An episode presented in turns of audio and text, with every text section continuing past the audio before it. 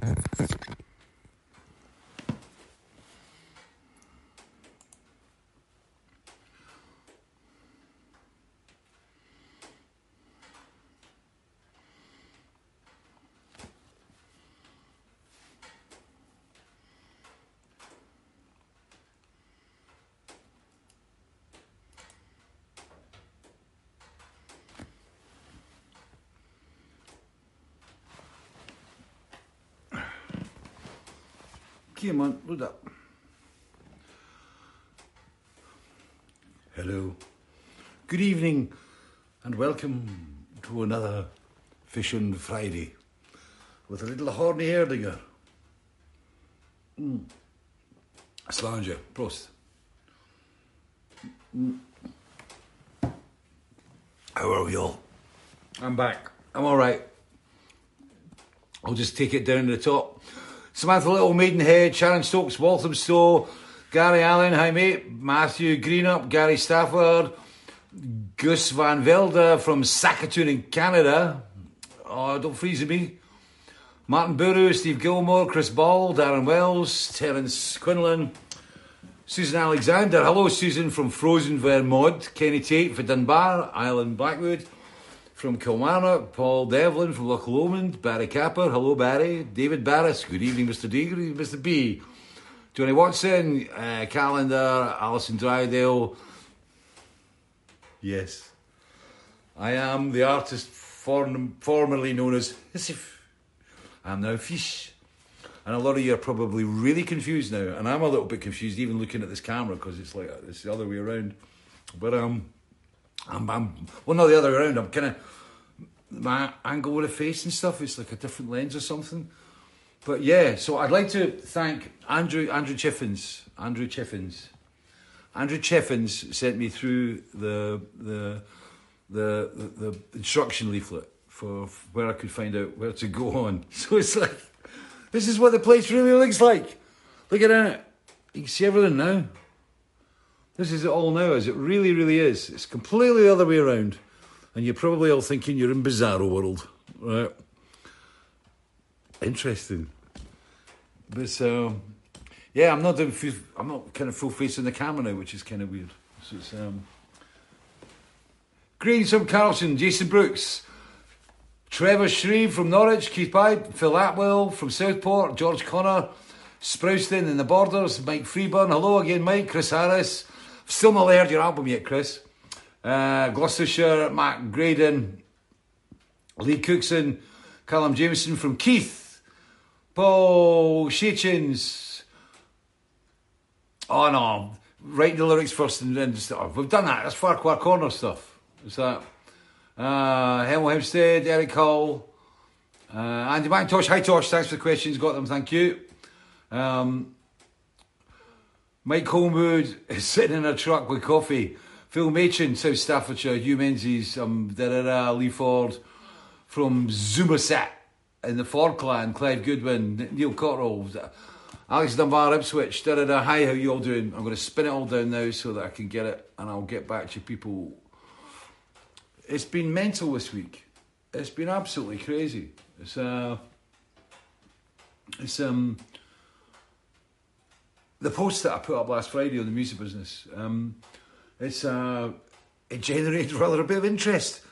And uh, the last I looked at it, it was something like 600 and it reached 680,000 people or something. And 100,000 people saw it. And um, it's like, the, I, I checked out the page stats today, right? And there was, um, the page reached 998,139 people in the in the last month, which is just no, that's Beyonce numbers. You know, that's that's for boy bands. It's not for old people like me. We should be able to look at the list. But yeah, it was um and I got a lot of great messages. Peter Hammill tweeted me and said how much he liked it. Well, David Knopfler was on the page. There's a lot of people phone me up, like business guys that I knew, and you know, we're totally in agreement and you know, we were just all talking about ways forward and how to deal with it. And um, uh, I kind of said that I had a wee bit of news, so it, it, generated enough interest, and it had been sent to MPs. And um, I've been asked to take part in a, a parliamentary campaign briefing that's going on down in Westminster or wherever in the, these Zoom times. And it's a parliamentary campaign briefing. There's a lot of people talking about it, and I'm going to be uh, questioned by ministers about how the current Brexit situation has affected me personally. And it's a great honour to be part of that. Uh, there's a debate that's going to go on. I don't know whether it's going to be on the same day or whether it's going to be around about that. They never kind of put the nails in, in those things till a bit later. But basically, we're in a situation where I'm going to be interviewed in a parliamentary campaign briefing. Who would have thought, right? And it all came from that post. It just um, it made a lot of people kind of sit up and, and take a good look at it. And uh, and I think the further force. I know some people get really bored with it, and you know, and some people don't like the politics. You know, we're talking about Brexit, but it's my living. You know, it's the industry. I mean, I, I've got to admit, the other day when I, when I read, when I watched that KB events thing, which if you're if you're in the industry or you're interested in trucking and how trucking's affected, have a, a, a, a check out the Facebook that KB events uh, post. Um, he's, I think it was Brian McPherson actually was the the person that does the interview, the guy that runs KB, and it's fascinating. And um, and I read it, and it, it started off because um, both Steve Vantsis and Peter Hammill had said to me, you know, after I'd posted up the thing last Friday, they said, "Have you seen the thing about cabotage?" And um, uh, I hadn't, and I looked at it, and then the KB thing came up, and I actually went through to the office, and my hands are up my hands up. I cried. I, I, I had a wee bubble, you know, and I was so down about everything. It was like watching everything just being kind of so many barriers and so many things, you know, being taken away. And uh, and I was really depressed. And I, I've never been made redundant. I've been I've been fired. I was fired on my very first job down at, um, at Hozelock just after I got my flat. And I remember I was I was distraught when that happened. I just got myself set up, but I'll come to that later on. I know. And you know, when I was dropped by, by Polydor Records, it was uh, you know that rejection. You know, I managed to take because you know, although you know I was getting thrown off a label, which is not it's not nice. you're not you're not wanted here. Bugger off. but you know, there was. Uh, I, I, there was a, sen- a sense of freedom. I don't have a sense of freedom at the moment. I have a sense of being locked away. You know, like I said, I mean the COVID thing plus everything that's going on. It's, it's just and it, it, just really hit me the other day, and I've had I've had a really hard week. And luckily, I had a few interviews. A couple of I posted up to um, to Facebook, uh, the one with the bunker, and you know I hadn't done interviews like that before. You know where you know, the drive wasn't how did you write this or what's this about or, or blah blah blah or what's your plans. It was um, kind of um, it was all about what's happening with, with Brexit and touring and, and the politics of it all. And um, it was a good test. It was, I mean, you know what it's like. I mean, during lockdown, it's like, you know, you can sometimes just sit there and watch Netflix and just, your, your brain just switches off and it's just beaming, beaming, beaming. And, you know, you know, to actually get involved, you know, where a, a, a conversation that, kept you on your toes a little bit. You know, I was on unfamiliar territory, and um, so they were pretty invigorating, to be honest. And I think they buoyed me. I think Vented, not as much as I did last week. last week was an aberration. I'm sorry about that. It's just that the wife went out the room, right? The wife went out the room. There was nobody in the ward. I was left here on my own. And, you know, I kind of, I'd got to that end where, just like in a gig where it's like you get to the end of the encore situation and you just go nuts. And that's kind of what I did. I'm watching. I'll be very, I'll be very, very careful. I apologise to anybody with swearing. I don't have the swear box here, but I'm being very, very careful. And, uh, and it was, um, but yeah, so I mean, this week's been, it, it, it's just been tough and, you know, it's, it's been just taking hits and, and you know, phoning up people. I mean, you know, I'm talking with Yatta and, you know, and talking with, with, with other musicians and crew guys, and, you know, what do you know? what do you know? Whams. Whams. The KB events thing, the, you know, that, I got a lot of information from that that helped, but it's, again, that's been kind of, you know, there's been things in there that are changing, and this is the problem. It's constantly evolving. Um, I think, you know, it's now been realised that there's a lot of details, a lot of details being missed out, and we're trying to join the dots a little bit. And as I said, that's why I kind of I've got involved. And you know, those those interviews this week, you know, did kind of they gave me an up. They get I felt like you know being able to talk about it and, and, and bring it to the attention of people. Um, you know, it made me feel good, and I think especially with the snow and the shite, it's like the, the garden. It's like you know, you you need jackhammers to go out and stick things in the ground last week, and uh, and then we had the snows, and then more problems developed. It was it all became. I mean, I've said before, it's like that sense of being absolutely overwhelmed. That's what I had this week, being completely and utterly overwhelmed.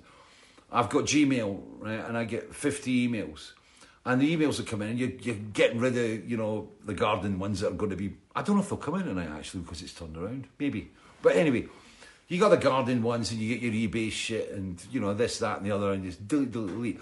And then that's the morning, and then you get rid of that lot, and then you know you're into your meat and potatoes of what you've got to do during the day. And I was going through them, and it's like still they're popping up. And at the end of the day, I was finding myself having to drift back two pages on my emails to to to deal with things. And I mean, there was just it was just a fusillade that was coming at me. It was just shocking. And, and of course, they're all in different. Uh, different levels. I mean, this is one of the things here when you kind of deal with yourself and manage yourself. And, you know, Simone and I run this thing, you know, both the business and the house and everything else, you know. So there was all sorts, you know. Graham Lake, High Fish from Hoyk. Alex Tibb, Big Fish. Albums of millions. Anyway, Neil McKenzie. Thank you. Paul Margiston. Sean Macho. Pamela Jane, Iron Inside Out, Andres Dahl, oh, Mark Cunningham, yeah, yes. It's, I mean, that, that, this is the thing. It's, I mean, it's it's not me. I mean, I you know I play. I mean, as a, as I wrote in the thing, I mean, the Spirit of '66 is a is a club in Verviers. It's a great wee club, and there's lots of bands play it, you know, and you know you'll get Wishbone Ash there, you'll get Pendragon, you know, you'll get uh, Lazuli, you'll have, um, you know, it's and it was a, it's a, it's got a great um, reputation for being like a, a, you know a good progressive rock bar. It's a really nice nice place, you know. I'm trying to remember the guy that runs it. It's Big Frank.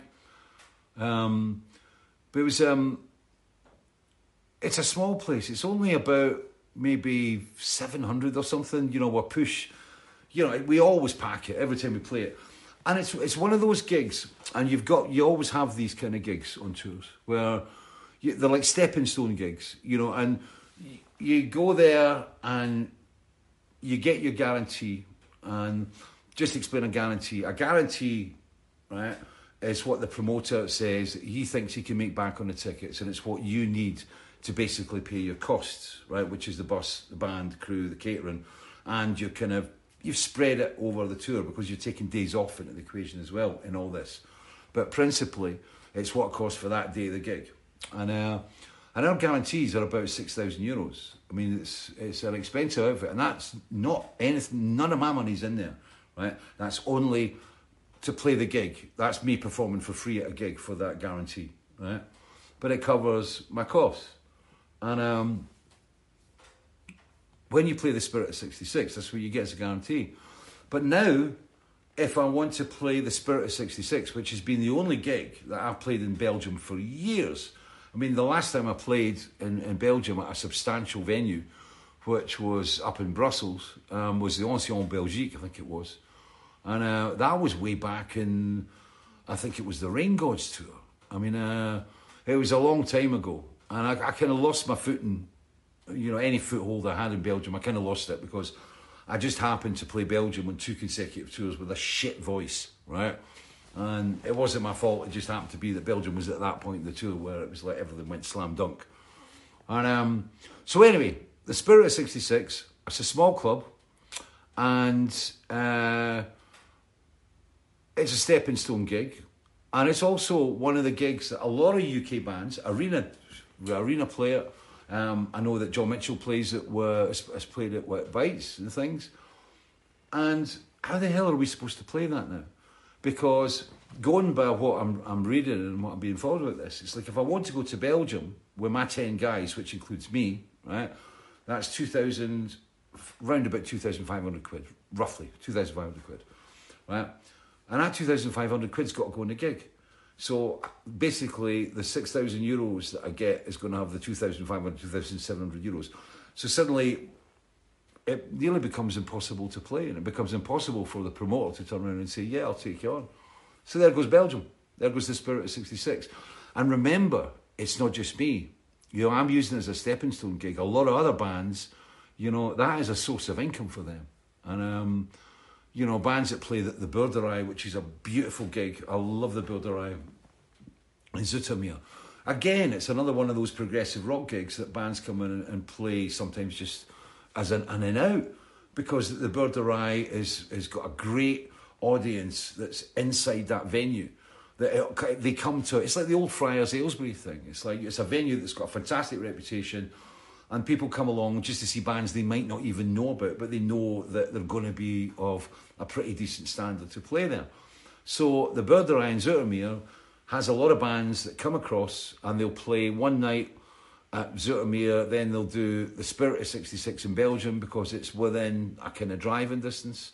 And then they might do one of, uh, one of the small gigs in France, right? There's like the Locomotive or something like that. And, you know, again, little prog venues that you know little bands or, or, or medium-sized bands go to or whatever right? But that's their thing you know? They, they might go down to uh, Aschaffenburg right? I mean Lazuli are, are, only they're not playing that many shows. Well they're not playing any shows at the moment as I, and neither of us are. But I mean you know they, when they were on the road they weren't playing you know that many gigs but they had these kind of core shows and it would be Spirit of 66 and then like a couple of French gigs up on that border area. Uh, Zoetermeer Boerderij uh, Colos-Saal Aschaffenburg which is another great nest for, for prog bands. But if you look at that if you were going out to play that gig Spirit of 66 one French gig one bit one uh, the Aschaffenburg or whatever uh, you know and and the Boerderij there's four gigs for a for a, a, a UK based band now, you'd be looking at ten grand. Ten grand in visas, or you know, this is application fees for permits, right? That's what it's looking like at the moment, and that is my point about how shitty this is at the moment. This is this is why it's like it is. You know, it's it's not me. It's I mean I couldn't imagine what it'd be like for you know Marillion when we went out in, in 1983 in Europe for the first time. You know we had tour support from EMI because we couldn't make money while we were playing. We didn't. We weren't picking up the crowds, but they gave us the money to go out there and play. But that was when I was with EMI, and that was back in '82 when record companies sold a lot of records, right? And they don't sell a lot of records now. And as I've said before, there's a whole thing happened where in, in the 1980s tours supported albums, and the record companies made a lot of money out the albums and the physical sales. Now, complete turnaround. So now you've got a situation where live is where you make your money. You know, that's where you make your money for an independent band. That's where you sell your merchandise direct to you guys, right? Saves on postage. Everybody's happy. Kabang, kabang, kabang, you know. And um, it's it's it's scary times, and that's you know I was thinking about that you know earlier on, you know, and it was um, you know when you're it's I've been forty years in this industry, and it's um, and uh, it's just seeing the changes are just you know incredible, absolutely incredible, uh, and none of them for the good. But but I had other things to deal with. Oh, the coffee from before. Oh. Rico Anker, hope you can still come to Paradiso Amsterdam. As I said, I mean, you know, I go across the, when I go into Holland, you know, I'll be playing, you know, probably five gigs on the on the next the next tour. And it's good numbers out there, as, as the, the Dutch fans know. I mean, you know, hopefully sell at the Paradiso 013, da da da. So, you know, I can spread my costs there. And the same goes in Germany. Denmark becomes a, a, a, bit of an issue because previously in Denmark, I've only gone to the one gig in Copenhagen, right? And so we have to kind of see where that goes. And the bottom line is, it has to go in the ticket price. You know, I mean, it's very it's always really difficult to get promoters to put the ticket prices up, and you're very aware that you don't want to price yourself completely out, stupidly out, you know, and um, but you know it's, it's something like I said. This if it works the same in Denmark, you know, that's two thousand five hundred quid. It's going on one ticket unless we go into unless we can we can play uh, Copenhagen and Aarhus and Odense or something like that. Again, to, to, to spread it, but it's it's doubtful and Italy, and this is the scary thing. I mean, in Italy, it's very difficult to tour in Italy. It's very, very, very hard to get the guarantees to, to, to get down there, right? And the last couple of tours, I mean, it's been Rome and, and Milan or whatever, or, you know, it's never more than, than, than three shows. And, you know, I don't sell that many tickets down, down in uh, Milan or Rome or whatever. You know, it's about maybe 700 to a thousand in Milan, maybe on if if I get a good one going. But again, there's like if it's just two gigs, there's 2,500 split between two shows. That you know, a promoter's going to go well. No, my problem. You deal with it. You know, and uh, it's um, it's a crazy one. It's a crazy one. But as I said, I mean, people haven't really thought through kind of all the different effects. You know, as I said, you know, read about cabotage regarding trucks, where you know a, a truck leaves the UK and goes across to um, across to Europe. It's only allowed three stops. So with a Paris gig, it's like your first cabotage movement is basically the load in on the Paris gig. The second cabotage movement is the load out. Then you go to the next show, and that's the cabotage gone. The next show is cabotage movement, and after that, the truck has got to go back to the UK in seven days. So how the hell can you run a tour in trucks in in, in the EU at this point in time? The Kiwi thing is fascinating, and if you if you watch it, go to about sixty minutes or so. It's about an hour and eleven minutes long. Go to sixty minutes, and you'll hear about what the guy had to go through to try and get round this trucking problem. And this is the biggest touring truck company in Europe and the UK right? It's massive, right?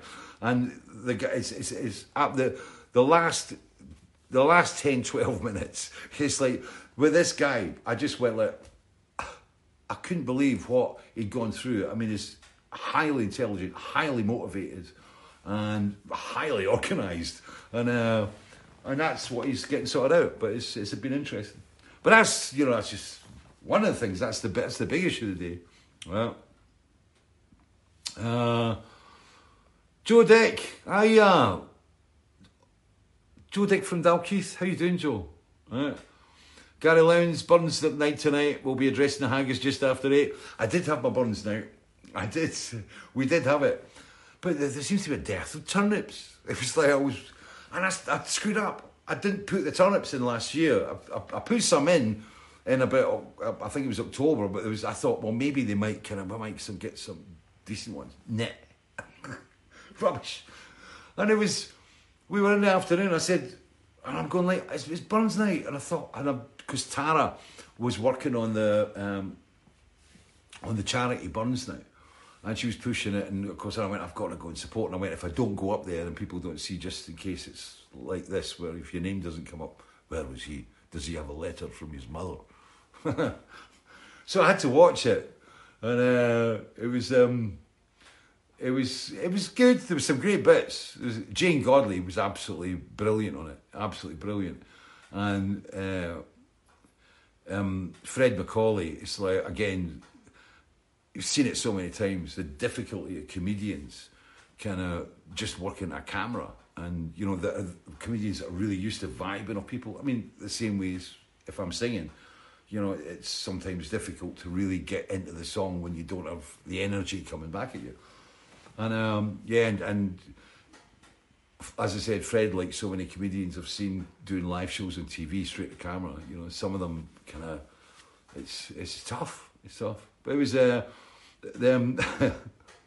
The Tam O'Shanter one was funny. Is that the guy that was kind of dressed as Burns, who was a, seemed a really famous Burns uh, reader.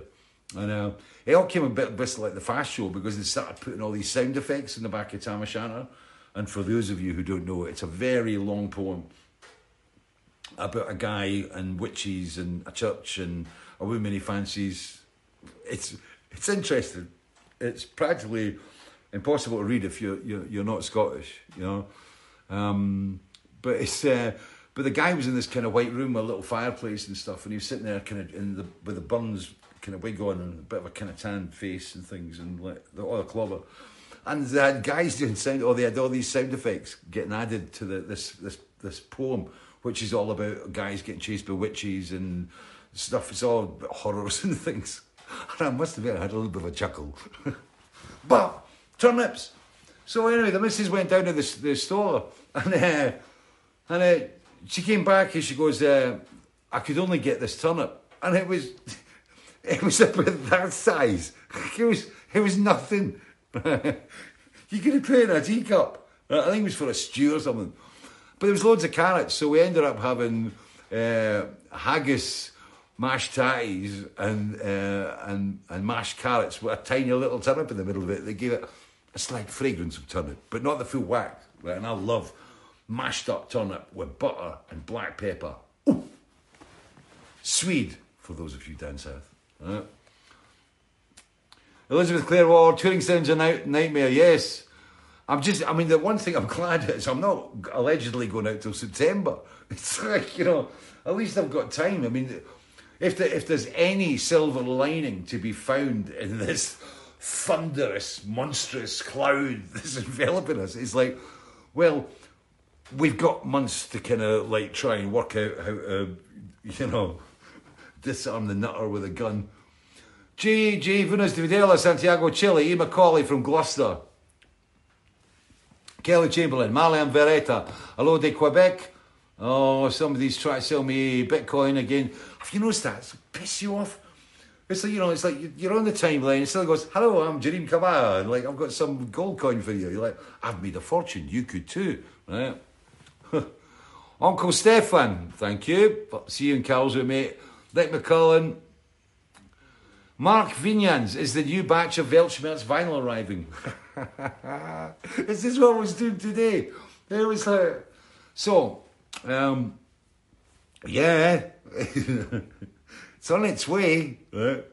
This is the pigeons are all arranged in this great big net carrying 2,000 vinyl albums. Uh, yeah, it's on its way from Czechland. And I got a message today saying it's been processed. So it's on its way.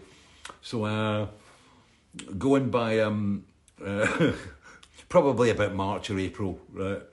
No, but seriously, it's um, Profact have been Michelle and Lobka at Profact have been absolutely brilliant. They're my Dutch manufacturing company, and they've arranged it all their end. And I've got Schenker DB that are, are bringing it over, but that was it. Another two hundred and fifty quid right, at the moment, right? And um, then that's what I was having to deal with today, filling out forms, EORI numbers, VAT numbers for the Schenker guys, and talking to this. And, and Profact have done nearly all, but you have to get this deferred VAT now, right? And um, because I'm supposed to pay VAT as soon as it comes into the country, or pay it before it arrives, but because, I mean, this was an example. It was like, um, I spoke to my accountant and I found out I already have I have the ability to do deferred VAT, which means when the, the, the product comes into the company, it gets put against your name and it gets charged against your VAT account, and you know you got to pay it. You got to download an invoice, and you've got I think it's a month to to pay off, which means you don't have the problem with having to pay at the borders, and it means that the customs, the guys that are bringing the the, the, the load in, don't have to bother with, with paying off things and da da da. It's like bam, EORI number. That's how it's supposed to work. Let's just see. Probably get three, four crates of langoustines and a big French cheese. I, I take that. You might be disappointed with the vinyl, but I'll take the langoustines and the cheese any day.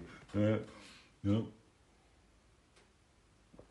But um, but yeah. So the, the vinyl's on its way. I mean, it, it might be here next week. I don't know. Uh, but I'm not. We're not putting it up for sale until we find it. I'm still trying to find out how the mail to the EU's go, and I've heard different things. I had a Dutch guy today said that he got a, a, a deluxe Weltschmerz album, didn't charge him, didn't pay VAT, no problem, delivered to his door. Um, I do know that if the value, and there's a Dutch customs guy got in touch with me, and I've forgotten his name, and I, but I will, I'll email you back personally. But you know, he was saying to me as well that if, as long as it's marked as the value of the item, not the postage, if it's under 22 euros, up until this is the great thing, up until July, right? If it arrives in Europe and it's valued, if valued under 22 euros, right, as the item itself, you don't pay VAT in it, which means that the EU customers get the advantage of not paying VAT. Um, anything above 22 euros, that's when it goes into, you know, you have to go to the, this is we don't know. Do you go to the post office to pay it? Do you pay it online? Da, da, da. I told you this last week, we don't know. But if you order, like, for, but it's all, it's all got to be one item, so you can only order the standard Weltschmerz album that's under 22 euros or anything that's under 22 euros, then you get it VAT free. But the thing is, it's like, you know, um, it's all going to change in July. It's all going to change. So we don't charge VAT on uh, on EU sales just now, right? But in July we will, right? And then we, like the small businesses, we've got to charge the VAT in all at all the appropriate country levels, right? Which is like I think Germany's 19. It's all pretty much the same. But it means that Fusmetrics and the guys that do all the mail order have got to go through every individual EU country, put the necessary VAT rate, VAT rate in. Then at the end of the, the quarter or whatever, then we've got to register. we've got to take out all the different sales to all the different countries, right? So all the German sales, all the Dutch sales, all the Polish sales, all of the Belgian, all the blah blah blah, the French. We've got to get them all lined up right? And then we've got to put them on a form, right? And at the moment, as I've been told by, by my bookkeeper, that's not on the computer yet. So that has all got to be done manually. so you've got to make individual customs or VAT declarations for every country. And we collect the money and then we pay the money to the UK government, whatever. But that doesn't come in until July. It's a real shame because if we had our shit together, right, it would have been really nice if just when we came out of the 31st of December and landed in January, we knew that this was going to happen and it was all instigated from the 1st of January and it was, we might even have had computerized version of it. But that's where we're at. And uh, so as I said, you know, it's, it's all been kind of uh, crazy. Laura B. Ward, I ordered a seat today, today and it was already packaged up. Yeah, we get through them. I mean, Simona clears the decks every day. You know, at the moment, we're ticking over. We've noticed, uh, you know, a wee drop in sales were um, from the EU, but we won't really know about that for about another month or so. As uh... yeah. I know, sorry, I've, I've losing I've got to slip down the feed. Gary Van Dien Smith. So I wasn't the only one with sprouts bigger than his turnip then. Chris Campbell from Rainy Witness, Sean Holiday from Cumbria, Eric Hall, 31st anniversary of the release of Vigil today. Yeah. I'd forgotten about that. It was Tosh that, that told me about that, and I thought, wow, yeah, that's wicked, right? 31, you know? 31 years. It's mental. So I'm going to play Vigil tonight. Not the whole album, but I thought I'd play the Vigil track because I thought it was um, relative. Dave Hardy Gay. Oh, no, no, no, no. Clark one it. Eric Brooks, smooth shipping to you. Thank you. Louis McMillan, was he called Van Checker? Oh, come on. Paul Slayton's, it is 22 euro, but the postage is also counted. No.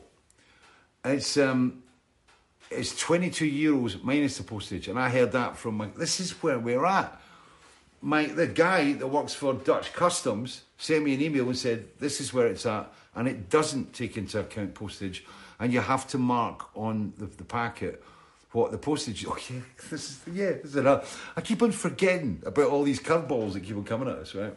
Yeah, you've got to mark down what, what the postage is, right? So the value of the item under 22 euros is not a problem, then the postage. Because the Germans, when they work out whether you should become VAT registered in Germany, they put everything together, postage and everything. And my cus- nice customs guy in, uh, uh, in Holland said, um, we have to put the postage down because it's only the value of the item. But again, there we go. Uh, Spanish, I'm sorry. Claudio Venia from Argentina, I'm sorry, I don't do Spanish. Andre Norman Sunde from Norway. Oh, I'm going to move into it now. Jason Mead, I ordered the vinyl a week last Monday and it arrived in a couple of days. Brilliant, wonderful service from Simona. Yeah, she's down in uh, she's down in the place that I sing about. You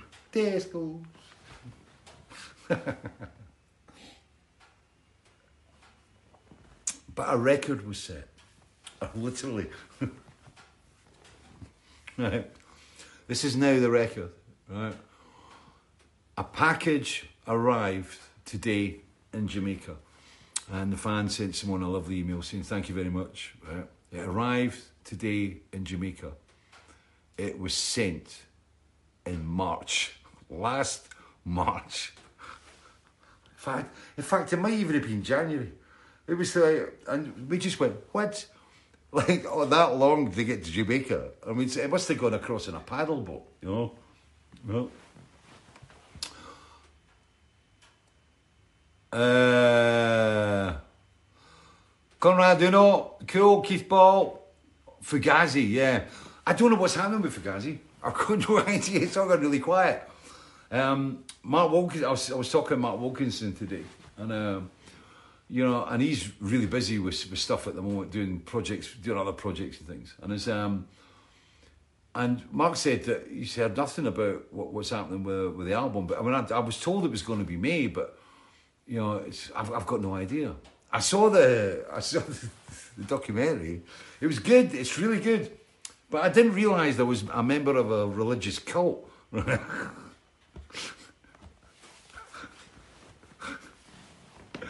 yeah, I watched the I watched the documentary, and uh, it's you know, I'm, you know, I'm up front, and I'm I'm straight views. He's right. Yeah, I used to do a lot of drugs. I, I was never kind of totally. I was not vacated. You know what I mean? I was never an addict or whatever, right?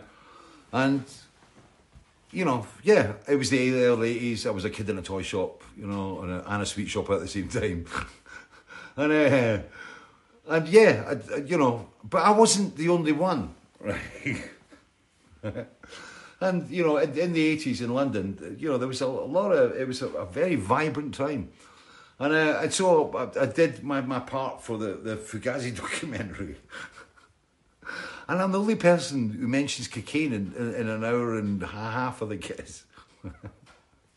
I don't mention it all the time. But I mean, oh, this is the thing I've got to tell you.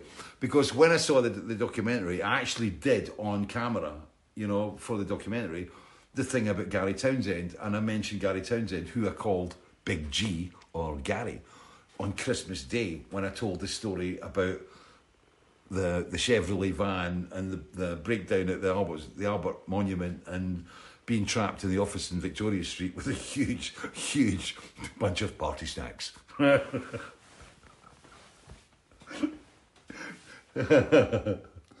you could have ranked a line right up the A1. Huh? Yeah, and I was, um, and when I did the Christmas broadcast, I, I kind of, I, I, I, let slip it was I was Gary and stuff, and then somebody came up and said, GT, right? And they knew who I was talking about, and it was like Big Gaz, you know, yeah. So when I saw the, the documentary the Fugazi album, and I'm talking about it, right? I thought we might have to take this out, and I thought I've got to phone up Gary and, and ask him, and uh, and I, I, his number had changed. So thanks to the wonders of Facebook, Big Gary is, is, a, is on my, he's a still friend on Facebook, and uh, I said, call me up, I need to ask you something, right? And he phoned me up at night, about 11, half 11 at night. And he was in his bed with his wife, talking away, right? and he'd just become a, a, a granddad again. Right? It was great. And Gary left the business years and years and years ago, and he, he, he was working in, in uh, he was a, a, car a car salesman for a long time, and uh, and he, he still lives in the in the northeast. So I've, you know, we were talking on the phone. I said, guys, I said, you know, I've done this. I said, is it okay? It's like you know, you're not going to have any your relatives or you know anybody going mental at you. You're like, how dare you? I had no idea you did this. Get out of my house, right? and he was like no problem. Brilliant. He was absolutely over the moon about it. And I think he liked the infamy, you know, I think because I think people don't realise that this, because he's a big, lovely, gentle guy. He's, I mean, he's a big, big guy, right? And um, he's, in fact, he's, he's taller than me. And um, you can see him on the Roskilde footage. He's the guy that jumped off the stage with me at Roskilde, right? During Margaret. And anyway, Gaz is sitting there with the wife there, and then, how you doing? Oh, yeah, they're brilliant, brilliant, brilliant. This, all right, yeah, it's great. So he's really happy for his kind of, his, his rock and roll side. I think, I think he's going to enjoy the kind of, the shock kind of portion. I never knew you worked for Marillion. he was brilliant, guys. Oh. He is a brilliant guy. And I've said, like, he's got to come up and stay in the cabin once this all. Oh. Nick McMullen, will you t- now tour more in the UK? It's not a case of touring more in the UK.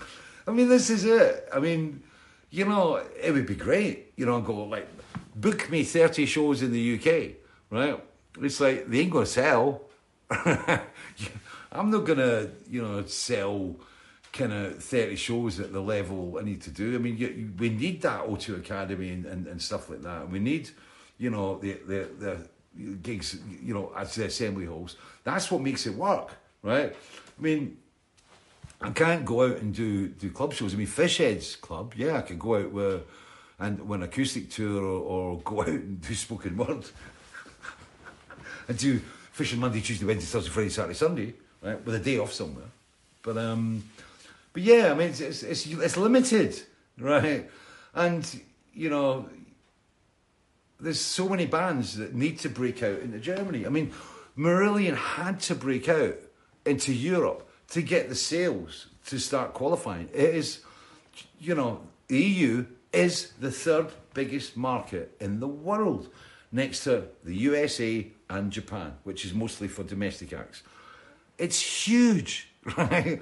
And if you can break just one country, if you can break Germany or Holland and you can get something spinning there, you know, out in the EU, they're um, generally speaking, you know, a lot of European fans are kind of still really open to a lot of the older bands like Barclay James Harvest, Wishbone Ash, um, you know, the Deep Purples. I mean, right across the spectrum. I mean, you'll still find those bands touring over there.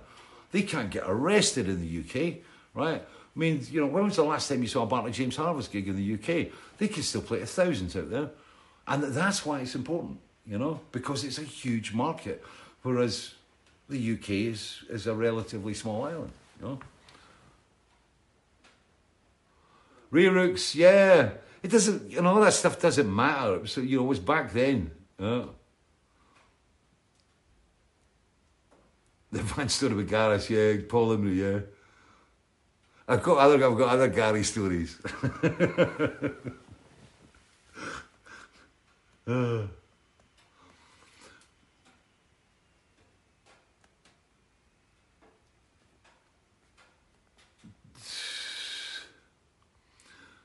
Sorry, I'm just going through. I'm, I'm just trying to catch the threads here. Just find something. The Victoria is the gas tank. Yeah, the gas tank story. Um, when I moved back, and when I moved into the studio in 2001, um, this place, you know, I had mains water and I had mains electricity. In fact, I had too much mains electricity. I had a three phase system right here in the studio. Three phase. Because back in the days when it was a working studio, I had an air conditioning unit, I had um, uh, a big fresh air unit for, to deal with the, the, um, the air in here. I needed air conditioning because in the control room, which you've seen before, and you'll see in a different light the next time, um, in the control room, um, because uh, you've got the big desk, when I had the big 56 channel desk there and, and everything else, and with the amps in the room next door, which had an AC feed through, and ever, you know, the, the big record machines, there was a lot of heat generated from those, those machines. My electricity bill back then was horrendous. And, um, and the three phase was needed for the AC, for the, the fresh air, the big units out the back there that have long since gone. But also we needed the three phase for you know the, to deal with the light and away from all the sound equipment and the, the draw from through there on the on the, the, the big recording devices in the mixing desk was immense. It was immense. And um, so I had three phase. So when I moved in, it wasn't really. I, I was kind of like moving into an industrial building and trying to change it across, and um, there was no heating in here. The heating in the old days all came from a boiler that was through in the other house, so that fed the water through all the radiators here, of which there weren't that many. so when I moved in, I had to rethink. And when I moved in, um, I was just about away on a tour bus, about like literally, you know. Well, I was actually I moved physically in at the end of the was it the Fellini Days tour, and uh, and our everything had been set up in the months when I was away. So I kind of pointed out what needed to be done. You know, I need a French window there, I need a window there just to open the box up. And it was like, well, I had oil in my old in the old house, and it was so expensive and it, manky stuff, right? And it was like, well, why don't you use LPG gas because it's cheaper? like everything, you know, it's like buying diesel cars and all the rest of it. LPG cars might have been cheaper back then. Now it's not. It's ching, right? So anyway, I had a big underground LPG tank built out the back. Oh, it was buried in the ground in the garden that became the kitchen garden. So I put the tank in, never thought about it, everything ran away, ran along. And um, then they changed the regulations, right? And before the tank was sitting under a, a, some decking that was all kind of, I mean, you could you could burn it with a flamethrower, right? It was always sudden, right? Nothing around it, blah blah blah, all pretty safe. Up they came, decking, timber, flammable. Pro, pro, you got rid of you've got to get rid of the decking. So I went, okay, fair enough. So I got rid of the decking, right? And I put just soil down, and I put some raised beds around it, right? And uh, which were my garlic beds. And I thought, yeah, it's like, and there's the cover, the green cover was on top of the thing. There was nothing about it that was that could you spark it off. Yeah, and I went to try and change my my my dealer, my gas dealer. Right, this more like gas proper stuff. Then your cut rubbish. and uh, I got a good quote. The guy came along and said, "We have to send somebody along to check the site out." They came along and I went, Oh no, oh no, can't do that. This is you can't have that tank. Yeah. And uh, so what happened was that, um, I ended up with just dealing with Calor, and it's the tank is now twenty. It's approaching twenty one years old now, I think. And um, and what's happened is that because of the rainwater that's been falling incessantly over the last months, right? The the water table has grown up. The, the groundwater has not been able to kind of leach away and, and, and flow away. And of course, I'm slightly down the hill. The, the top of the hill is just in front of me, but it's only about ooh, maybe two meters above my front door, if that, if probably less than that, one and a half meters. So what's happening is the water is accumulating up there and coming down across my land and on my land is an underground LPG tank. and because the water table's gone high, right, what's happened is that there's a, a round kind of like a, a, a pipe structure with a manhole and the manhole cover on top of it. It's a plastic thing and it sits on top of the, the tank.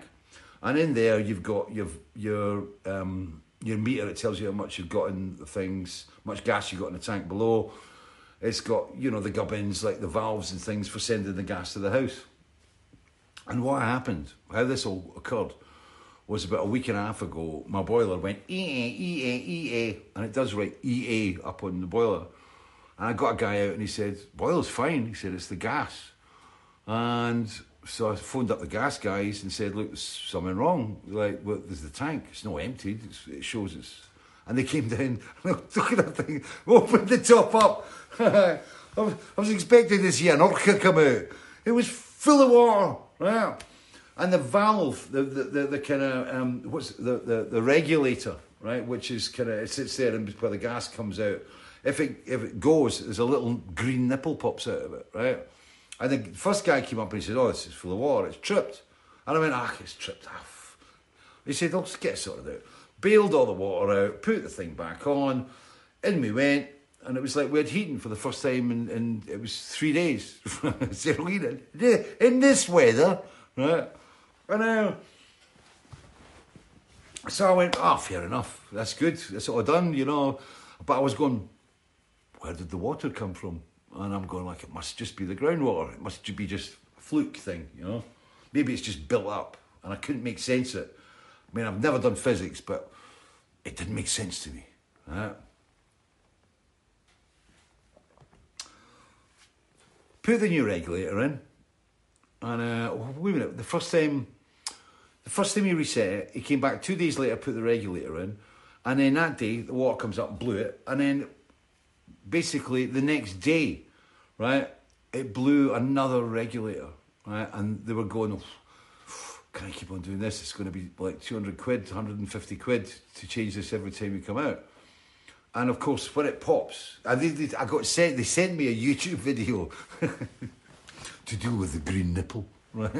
And I was shitting myself. Right. I, do, I mean, you see what I do with CD players, right? I'm dealing with a goddamn underground LPG gas tank, right?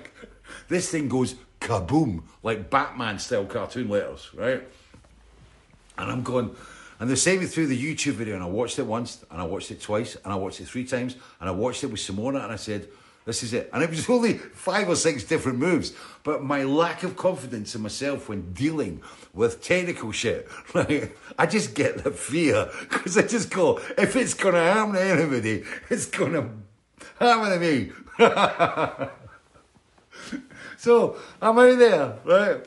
And it's like, uh, you do this, you turn the shawl, this, turn the... And that was it. It didn't actually say anything. It was a cartoon with no no volume, no there was no track on it. And it was it was a cartoon. Uh, please put this to this. And I wrote, please put this to this, but did it I do this?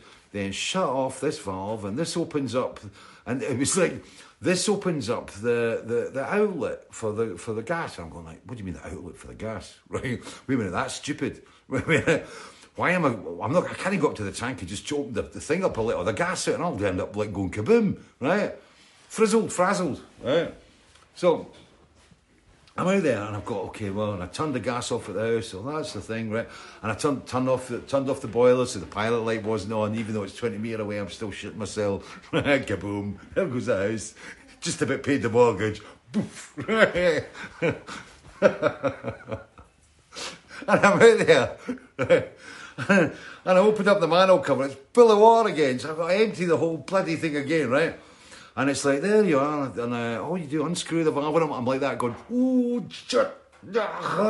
Right? Nothing happened, right? It was all right. It was fine. You know, turn it to completely anti-clockwise. And then it was, then take off the plastic thing, right? And it says, the little green nipple, said, if it is tripped, it will be, it disappeared back inside back inside the, the valve, kind of kind of like what your willy does when you get some really hot, really cold water. I'm not going out there, right? So this green nipple is kind of like in there, and I can see it, and it, it, it says, it said, pull the nipple out gently, and then retract it, and like me and gently, right? Me and gently don't do good, right? it's like, you know, it only takes a slight touch, and I'm, I'm this is when turn it only a quarter of a turn. You know, I, am that's me. I'm fisted to shit, right? So I'm a big underground LPG gas container. I'm in there, soften the things, pilot lights are off, things opened up, take the wee plastic thing off the regulator, and there's the nipple hidden in the back of this regulator. And I'm pulling out, and I pulled out, and it went, ching. Right? pulled out of it, ching. and, and my head's going, maybe I should pull it a bit stronger. And the other voice is going, don't be an idiot. You're going to kill yourself. so I, I finally I finally gave up and I realised that this wee nipple was not going to be coming out. So I put it all back on again, did it, I went through, and turned it on, phoned up the, the board. And they sent another guy out and he brought, put in, this was this, the second regulator. And that's when he told me if it goes up and it gets in the valve. And, and it's like, well, what do I do? And all I can do is either hire a JCB and dig up, dig a big circle, you know, like them things that, you know, um, dig a, a, a big circle with, with, with soakaways and things down the side of the things, the sort of things you do to keep wild animals away or something, you know, a big trench, right? So I've either got to like dig a huge big trench all the way down the side of the garage to try and take the water away, right? Uh, or find some other way of uh, uh, releasing the water into the tank. And I ain't going to be digging around a big underground tank. Bang! Kaboom! Same picture, right? So uh, I phoned up the the, the Calor Gas who because they own the tank. It's like I don't actually own it. I rent it from them, right? Thank God it's not mine. so anyway, so and then it, it was it was like I phoned them up. I said, look. Is there something? And I was on the phone with them today, and they've been really great. They've been really good. And they, they took away the cost of the second regulator. And I said, Do you have such a thing as is there a regulator that's submersible? Right? And they went, Oh yeah. I said, Can I get one of those please? And yesterday they said, We'll phone you back and get it sorted. And nobody phoned me back. Right? And yesterday I sent I put the video up of the first empty. And I emptied it three more times. I was out and it started to piss down last night. And we're sitting watching TV, and I said to someone, I says, I better go out there before we go to bed, because I said, if this rain carries on, we're going to wake up with no central heating again. So I'm out there, half ten, quarter to eleven at night, throwing water all over the garden. Just get it, please don't go off. My ma's going to kill me. If the, she wakes up next morning and she's freezing, I'm going to get in the heat. so, so anyway, I emptied it. And then this morning when I woke up, it was like nine o'clock in the morning. I went, I better get out there right now. It was like, gas tank. Out there with it. And I opened up the thing and it was right on the regulator. It was actually, the regulator was about a third in the top of the water. And I'm scooping it out again. And I've done that twice today. And I phoned up Calor Gas and said, You've got to help me, right? And they said, like, so it'll be uh, next Tuesday probably. So it looks like I've got four days and I'm going, I've got an 80 year old mother there that could freeze to death. I mean, throwing everything out, you know. so I could be doing this for the next four days. Right, running. And I know, and thank you. And I, I, I tell you what, when I put that video up, the response was amazing. I didn't know so many people knew so much about pumps that are involved in the, in the fish community. Oh, oh, what you want? This one? Aye, this one's great. The problem I have, A, the stirrup pump. It's great, but I might as well use my jug, right? Number two, and this is very important. I can't put anything near the tank that is electric. Like I can't put a, like a, a pond pump in it, right? that is kaboom, right? And if, so anything I've got to put in has got to be away from. I've got to put a pump in, probably a, a, hose with a float.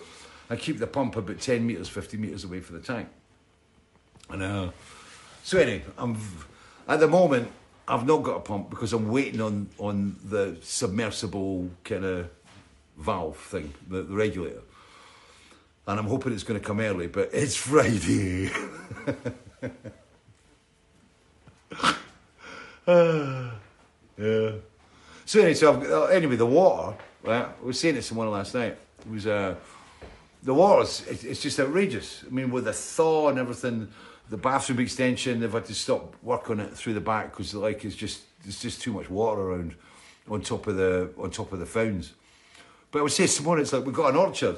And I, I went down there yesterday to throw the, the ashes because the, the wood ash from the fires like got a lot of potassium in it. And I throw that all over the base of the trees. And it does really help. You know, it, it gets washed through, but the, the amount of wood ash you put out there, it, that's one of the reasons why I think we get great apples down there. But I went down there, it was like, it was just flooded. I mean, it's, it's, you're just walking on like a on a bog, like a sphagnum bog. It's just nuts. So I've seen it some more. What we might do is actually kind of build a huge duck pond. Someone really wants to get ducks. I don't know why, but she really wants to get ducks. And we've got the apple trees. There's, I've lost a, I've, I've lost a big tree down there. I think it's a. Ah, I'm trying to think what type it is. Anyway, it's, it's, a, it's a fruit tree that's never given me fruit in all the years it's been in. And the snow hit it, and it's one of the big limbs is broken off, and the actual stem is damaged. And I don't know whether it's a goner or not, but I think it's going to be a job for that cling film and moss stuff again. But yes, it's what I want to get put a duck pond, and I was kind of going. We could just drain everything down there, just to turn it into a great big, you know, thing. Wildebeest and elephants coming in the middle of the night. We can catch on nature cameras. I thought that'd be kind of cool. Uh, uh, oh God! There's another one. Another twat come up with. Oh, he's here. There's loads of people here. I'll just post something about Bitcoin or whatever. Somebody's about to be interested. Thank you, Bob. Gubbins is a great word, Paul Mag. Yeah, the Gubbins. It's all the Gubbins. Clark McSvenny, or build a wee sort of dam around the thing. No, you can't, Clark, because it's groundwater. It's coming up. And the problem is that the pipe, is you've got the big kind of tube-like tank, and then that's underground, and then you've got a, a, a top on it. And the tank is, is deep, but the groundwater is coming up, right? And it's it's it's basically filling up the manhole cover. So I can't stop that unless I dig trenches to divert the water away. Yeah. See, Paul, Janet, fish pond pump. I can't use a pond pump because the pond pump goes into the water, and it, it's the pond pump sits in it. And on top of that, the the pond pump only works when the water when it's submerged in water, and if it switches off and it sparks up, it's a gas tank. Kaboom! Yeah. Eddie Strickling drinks some whiskey, you'll get warm. Nah, whiskey, no. Lockdown whiskey. You want a murder?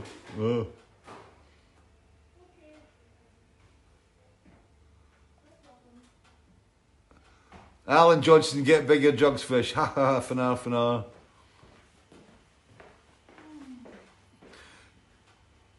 Uh, everybody's it's everybody's fascinated by pumps. You can imagine if everybody was actually here, there'd be hundred people sitting standing around the hole going, "What you want to do is that, mate? You want to? No, I don't want to do that. I want to do that." Yeah.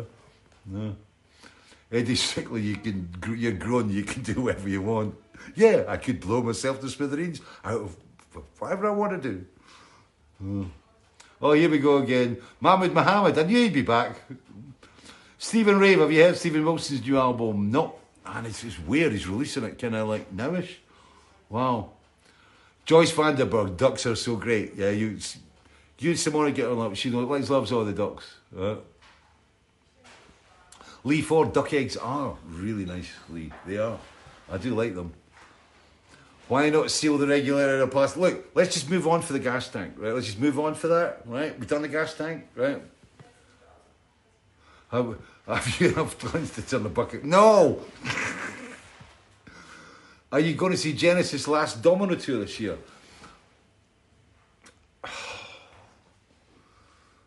guys, I, I'm I'm being serious. It's like just watching with the, the, vaccination situation. I mean, you know, the, this whole thing that's broken out between the EU and the UK and AstraZeneca.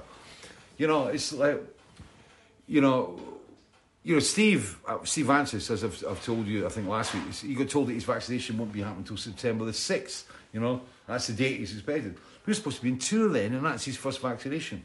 I can't see it happening, and I'm not spreading rumours, and you know, whatever will be will be with that. But personally, I don't think that there's going to be any touring uh, in September this year. So it's um, so yeah. I mean, I'd love to see them. I'd love to see that tour, and it must be agonising for those guys. You know, I mean, you know, it's not as if you know it's like you know ten guys in a, a nightliner. you know, that's a big, big machine that you've got to like fire up and get going. You know, you can't just you know, you know, go. Uh, I know it's Tuesday, but we're, the first gig's on Friday. Can we be there for Friday? Just set up in the just set up in the stadium. We'll be with will you at five o'clock. Oh.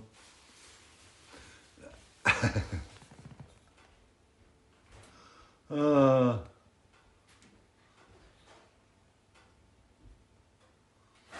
Scott Johnson, my friend, was the guy that hit you with a coconut snowball at the Edinburgh Playhouse on the Clutching Tour. It was the funniest thing ever, wasn't it? Getting hit by a cream snowball on a stage. Funny for you, is it? Can't remember it. Uh, that's an evil thing to throw, especially if it's out of the wrapper. That's completely out of order, bang out of order. I mean, you have to be a millionaire to start on a Tunnock snowball fight. Paul Hammersley, Hose piping, get sucking. Uh, look, check out the video and have a look at it, right? Marie Babet, The Pilgrim's Address sounds a bit like Le Deserteur by Boris Vian, a French writer. Is there a link between the two songs? I've never even heard about Le Deserteur and Boris Vian. No. No. Yeah, see, it's time we get a surface sitting tank. This is where I'm at now, right? If if COVID hadn't happened, right, and if we'd had the tour, and if I'd had the finances from that tour and everything else, right, what I wanted to do last year, and this is one of my big dreams, right, one of my big dreams, I'd love to make this place as kind of as green and as self-sufficient as possible. You know, we've got the garden with a, a real an applied mind, yes, we could probably become self-sufficient, you know. But with fuel, I mean, it's it's this place is exp- expensive. It's, it's, a big space. I mean, that's why the Morsø wood burner just works so well here, because it, it, we've got fans in the ceiling, as I've said before, that spread the, the, the, the hot air around the building. But um, but what I really want to do, what I really, what I want to do, what I really, really want, what I really, really want, um, I want to put solar panels on the roof because the entire pitch of the studio at that side, right, faces south, right? And I've got the roof on the extension, right? And even the the the, the, the second pitch roof, because the studio is basically two pitches put together. That was weird. I moved my hand like that, I went like that. this turn the camera around stuff stood my nut in. but yeah, that's what I want to do, solar panels. I'd love to incorporate the Morsø into it so that the wood burning stove, you know, helps heat up the water. I love the idea of um, the whole groundwater systems and things like that. I love it. And I need somebody to kind of, well, I need to find a, a company or, or, somebody to come in just to go like, you know, this is what you could do. These are the options that, that you can take to turn it. Because I mean, as I said, if we can you know, if I'm going to go to an electric boiler, because that is the bottom line, get rid of the LPG tank, right? I'll basically stop with LPG and put an electric boiler in. So the electric. Hi, Donna, how you doing? Good. Yeah. How's things? I said ding ding ding because I think it's. Ding the ding. water thing is too boring. The what? Oh, Our water pump thing is too boring. No, I've, I've, I've gone past the water pump now. I'm on solar solar panels.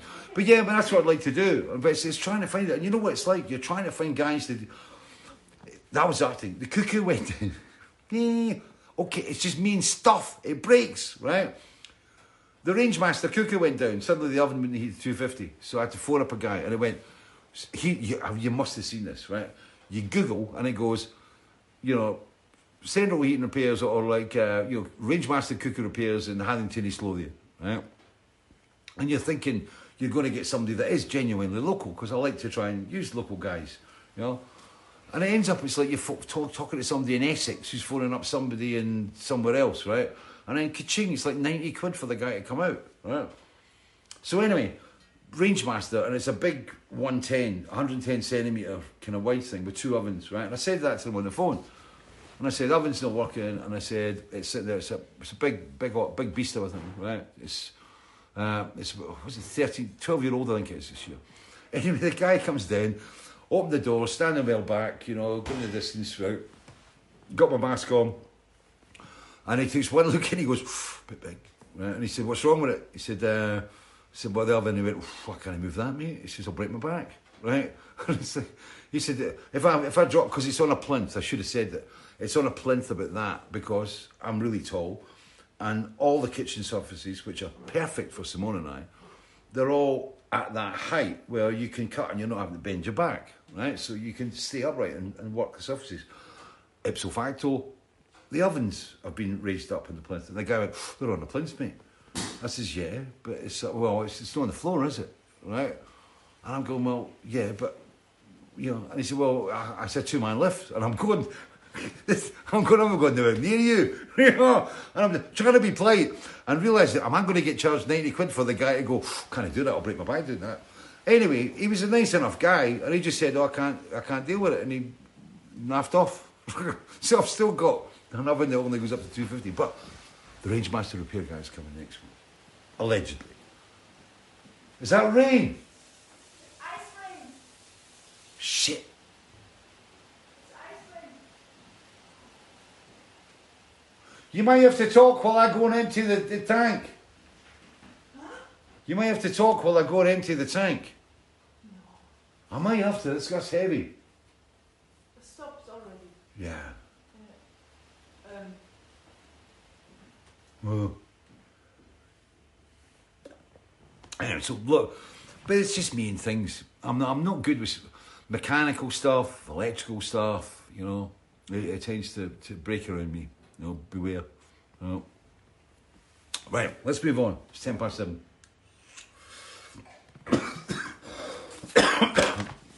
The last time I checked, this was way, way out in front. And uh, it was way out in front. And uh, I listened to I, I listened to it last week, but I was kind of I was a bit too higgledy piggledy and a bit distracted and stuff, and I didn't kind of sit down and, and think. I had one of those kind of moments of calm, uh, and I was sitting through here, and I was uh, sitting on and um, I put the song on, and it was like oof, really hit me, really hit me, and uh, it's a really strange song. Originally, originally, the original idea we had when we, we worked on this with Robin and Steve when, when we were, when we wrote it was to come out at the end of it, right? And I think there, there might be a version. Steve's probably got a version tucked away somewhere. And um, at the end of the song, I was really concerned that it was such a down ending, and um, and I thought, you know, I felt I'm going like it's. You know, it's like, it's like the Hollywood movie, but we, we can't leave them in tears. and we actually walked out and ended with, I just can't see the beautiful anymore. Bam, bam. And it built and built and built, and it was it was really cool. But it made the song far too long, and it just seemed a bit too incongruous, and it, it felt like a bolt on, right? So it was like pulled down. Lyrically, it was um, it was kind of like in a, a two half thing. It was uh, the first half came pretty fast, and there was a couple of key lines. I, I still, you know, it's still one of my favourite lines. If I've got a line when I hear it, I go, I'm really proud of that one. And it was on hurricanes with children's names, writer history, signatures tracked by satellites on high. I love that, you know. But that was it. It was once I started and I went into that theme, I had to kind of keep on following it and find different areas to deal with and try not to deal with them in a cliched way. But I mean, I think it was just about um, it was about watching TV. As I said before, Feast of Consequences. You know the the, the book "This Party's Over" by uh, Heinberg, and it, it affected me, and I became I became very aware of how badly we were treating the planet. And I think watching all those Attenboroughs and watching all the climate change stuff, and you know, and being bombarded on the news, you know, all this stuff, that was where it was born. But I, I, I think as well, it was. Um, it was that awareness that I was getting at the time of just how beautiful it was around me, and I think it, I was, you know, I being wrapped up in it. You just forget how beautiful things are around you, and but it is a song about um, being trapped in, in in in that place where you know you can't see the great things around you. You can't see the positive. and the song was kind of, I don't know, I'm a little personal antidote to that because by going through it and naming a lot of things that, even despite the evil and the negativity that contained within some of these things, that the floods and the fires and stuff, there was still some sort of like weird beauty in it all, you know. And um, and it is all part of the, the, the planet we live on. I mean, you know, the kind of rough and smooth, good and the bad, you know, it is all part of, you know, how beautiful this place is. And um, but it was um, when we recorded it, it was when when Liz Troy comes up. I, I love the backing vocals that just kind of they just pop out in grace. You know, they grace and they lift. You know, and it was um, and it, it made it I think even more poignant. And I think that was what pushed the song towards the, the, the video element as well, which Dave Barris and Scott Mackay did, and they, it was a, a brilliant video shoot. The the quarry scenes, um, when the, the quarry scenes were all done at a Bangley quarry near us, all the beach scenes were taken um, inspired by oh, what's his name, the, the Scottish artist, the table and the, the crystal and the things down on the beach. That was actually down on Phaedra Beach, which is where Warm Wet Circles um, was kind of born, so you could say. And it was Josh Kilimanjaro, who was a friend of Tara's, and of course Tara carried on the family tradition of, you know, being in the family videos. You know? So it was a, and it was a really great video, and, and Greenpeace were really good to us, and they allowed us to use a lot of footage. But I, I was really disappointed that the song, you know, didn't catch. It, it didn't. Um, it didn't mesh gears with radio, and I really thought that that song would would it had a, a good chance at radio. But like so many, like Just Good Friends, and, and you know even Lady Let Lie and things like that, it was it was just, it didn't st- stick, and we had people out there punting it, and it's the last time I'm ever going to do that. Well, it is the last time I'm ever going to do that. But yeah, but it was the howled and cried when the melody died. The, the, the, lyric "I held and I cried when the melody died." The song was finally over. That was definitely inspired by.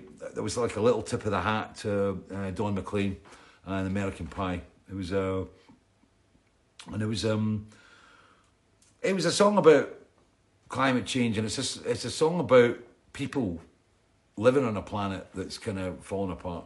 And um, and as I said, I, I want it to, to be pos- positive, and it's still beautiful, and it, it still touches me. And without further ado, we should play it. Picks up the remote nonchalantly from the table where he's left it, turns around, realizes the machine is off, has to get up and switch it on. The knees crack, the back breaks.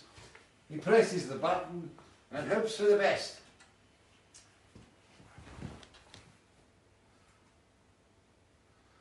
Aha!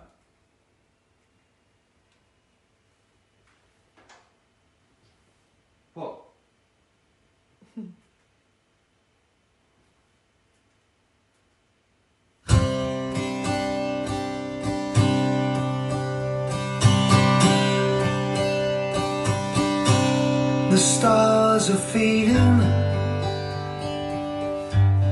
ashes to ashes and dust to dust. The bread we have broken,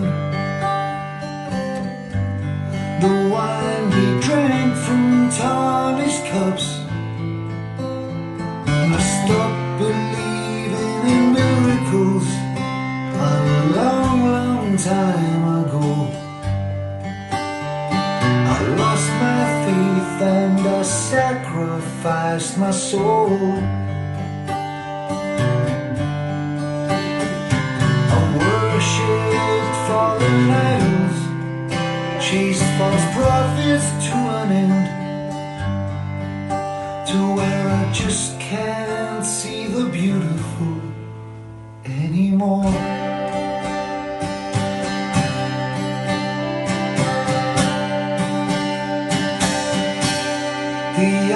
Retreating. Mountains exposed in the sun, the earth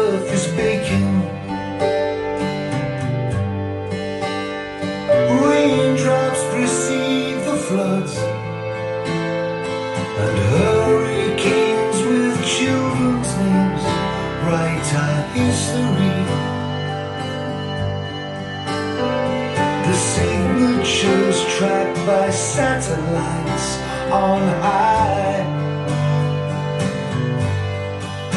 We should have talked about the weather a bit more seriously. More than stocks and shares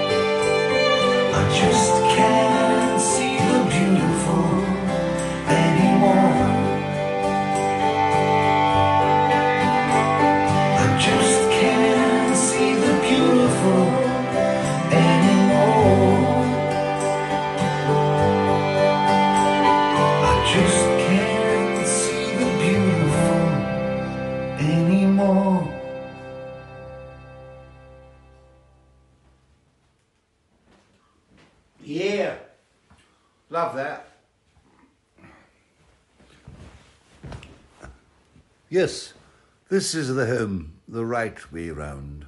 Hmm. That was the violin. It was when I heard that violin today. It was um, Aidan O'Rourke, and um, it's a beautiful piece of playing. And all the, the just what he covers through the song. It's just so perfect. And as I said, you know, um, Elizabeth Troy Antwi's vocals. I, I love her voice. I, I love the way our voices work together. Incomplete is a song I should put up at some point. But um, and Callum Malcolm just did a brilliant job. But you know, as was said on the on the feeds, it's like you know what, you know, we just. I really thought I had a, a home run, you know, or or had at least a three base hit, and um, it was uh, and it didn't. It just and, and everybody hears it goes like, wow, it's it's the same with Garden of Remembrance. It's um, just get this right. It's the it's the same with Garden of Remembrance. It's you know you kind of go, wow, why? And a lot of people say, oh, it's too slow. It's like it's too slow. It's a it's a nice song, but I mean, picking singles. That's why I never gamble on horses. It's like. You know, I remember back in 1994 when, when we started off with the Dick Brothers label and Lady Let It Lie and things and trying to push out and Fortunes of War and you know, it's you know we we spent a lot of money. It's you know we spent a lot of money in the right places, and it, it never clicked. And we had professionals going into radio too, and uh, just couldn't get a bite. Just couldn't get a bite. But I mean, the song. I mean, I'm I'm really proud of that song, and I don't know who it was. I kind of missed it. It was on the timeline. Well, they said that they played it in a cover band, and it gets a great reaction, and you know it could have been a breakaway hit. Yeah, yeah. you know, it's like I said, it's I don't care. I think the pleasure and and the pleasure and, and the happiness of it all comes from kind of writing and performing it. You know, you know, we create it, or I, I create it with Robin and Steve and, and Callum and stuff, and it's kind of, um, you know, that feels good to do it. And as I said, I'm quite happy. Oh. Uh, Alexander Loudon, Haddington here watching. Gary Loudis, Midgebridge. you flipped the camera, you're in a different room usual. Yes, I'm in the West Wing today. I decided to move. We moved across to the West Wing. We let the dogs run in the lower fields. You know, let the zebra go, fed the zebra. No. Had a good look at the lions and came across to the other wing. So we thought we'd do the show from the other wing. Oh. Daniel Harrison, thank you. Blajed Regelinski, thank you. Colin Scott. You'll be kicking yourself later not to show and check the tank. No. I have an idea. I have a cutting plan. It's 25 past 7. It's, um, I'll show you. I may be able to do it. Well, I can't take the camera out because I'm going to have to go out and check it. Darling, you just said hello, have you? Uh, uh, hello. can you can you talk to them for a bit and let me go? I've got to go do the tank. I can do the tank. You can't do the tank. I'll do the tank. Why can't I do the tank? No, no, no. Let me do the tank. It's like it's it's. I'll let me. I'll do the tank. Tell me something. What? Like, and don't. It takes too long. Well, what are you cooking tonight? Oh, you can point and I'll, I'll show them. I don't know where it goes. I'm really scared. You can do the, this during the next song. Yeah? Yeah. That's a good idea. You won't see it. Ah. Yeah. I don't know if, the, if it works out there. Where's the thing? Can you put it? Ah, right. Yeah, you hold that.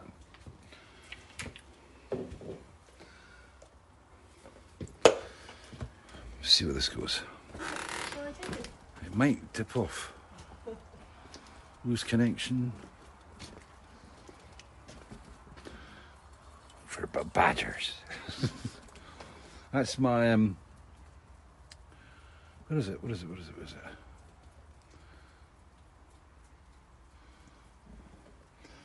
That's my evergreen spinach. That's Liam's board. Can you see any of that? No, it's useless. I'm going to end up losing the signal and we'll all go crazy. And you know what my luck's like. I'll come in and I'll do it during the next song. I'll do a break in the next song. In fact, might as well line it up now. Yeah, Blind and Beautiful, very happy with it. I'm very proud of it. And I thought I'd play this one. I don't know why, it just seemed to tie in. And um, it does tie. Do, do, do, do. Right. I'm going to play you the song, and I'm going to go out outside into the darkness, into the cold, into the wet, and I'm going to try and save the central heating system. It's very important to us. But let's get this sorted. Oh damn!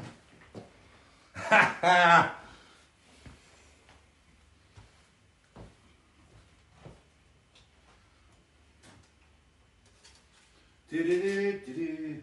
I'd completely forgotten. It was Tosh that reminded me about this. I d- you forget, you know. Look at that. See the t-shirt. I'm not used to this. There's the t-shirt. we still got loads left if anybody's interested. We, s- we sell these on the merchandise on fishmusic.scot, right? we still got loads left if anyone's interested in getting them, So you can walk around the supermarket and go, "Uh, look, another one.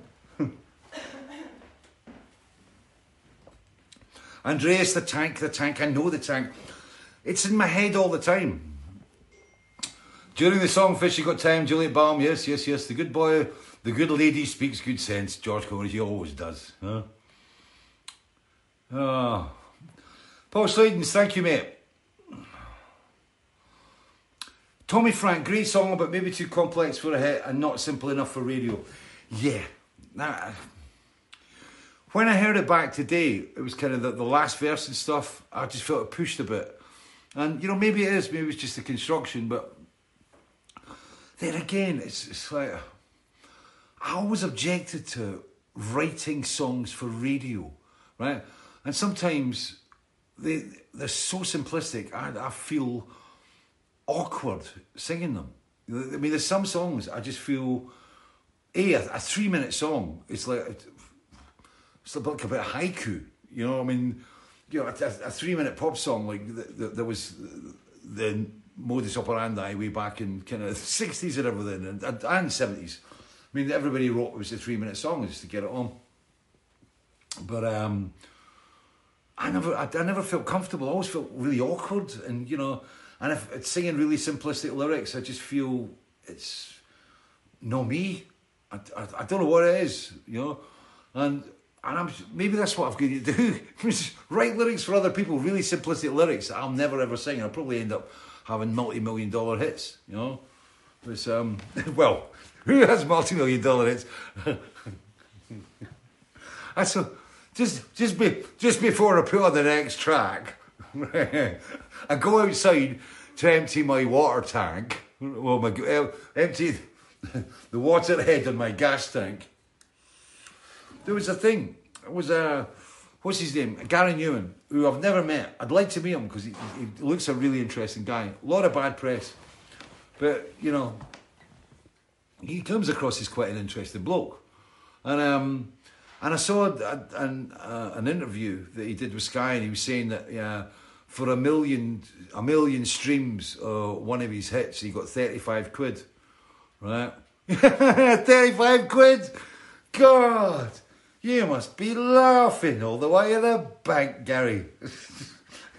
I got mine through today, right? It's it just it just does my head in, right? And it was again, it was on a particular stream thing because you're not legally allowed to say kind of exactly who's paying what, right? Or who's not paying what, right? it was like it was uh, one of the songs came up, and it was I can't remember which one it was. It was it was a recent one, right? And I worked out so if I had a million streams of that song, I'd get twenty dollars.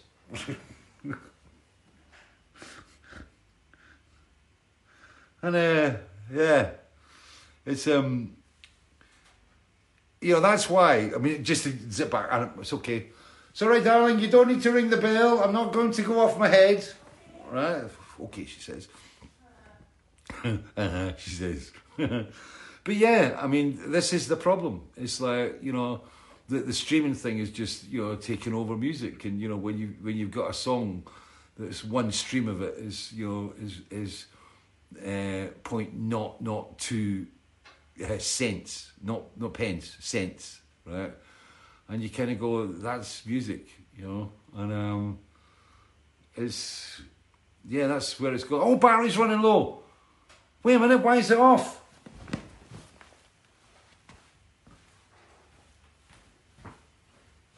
No, no, no. Why is the battery running low? Wait a minute, why is it off? Ah, something's happening. I told you. What? No, no, no. It should be charging. Why is the battery running low? Emergency, Will Robinson, emergency. Something's happening. I told you. Bollocks. What? No, no, no. It should be charging.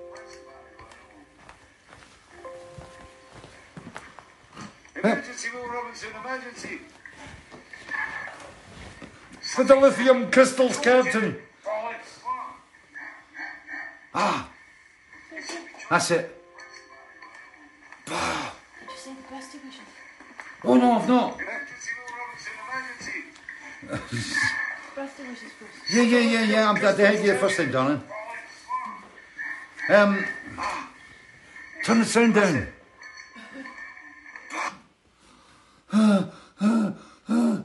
And that's why I don't need go near gas tanks with like you know feeling confident. You know, I thought I'd all that set up. Why is that not working? They must have blown a fuse or something somewhere.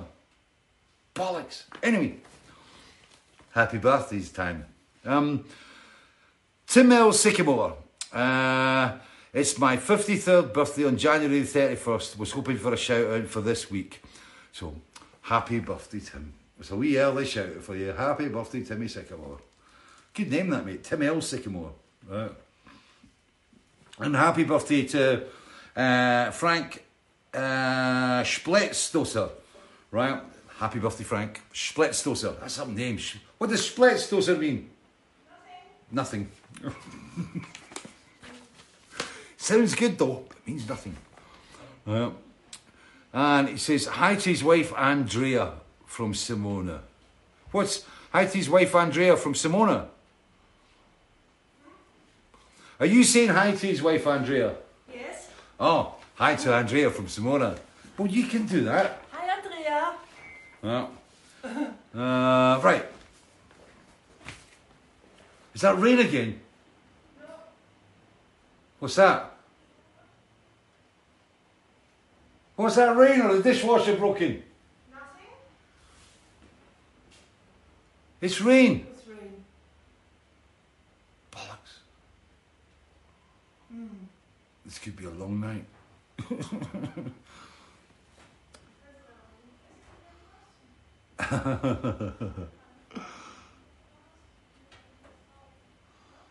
It sounds like I'm using a loop station. Yeah.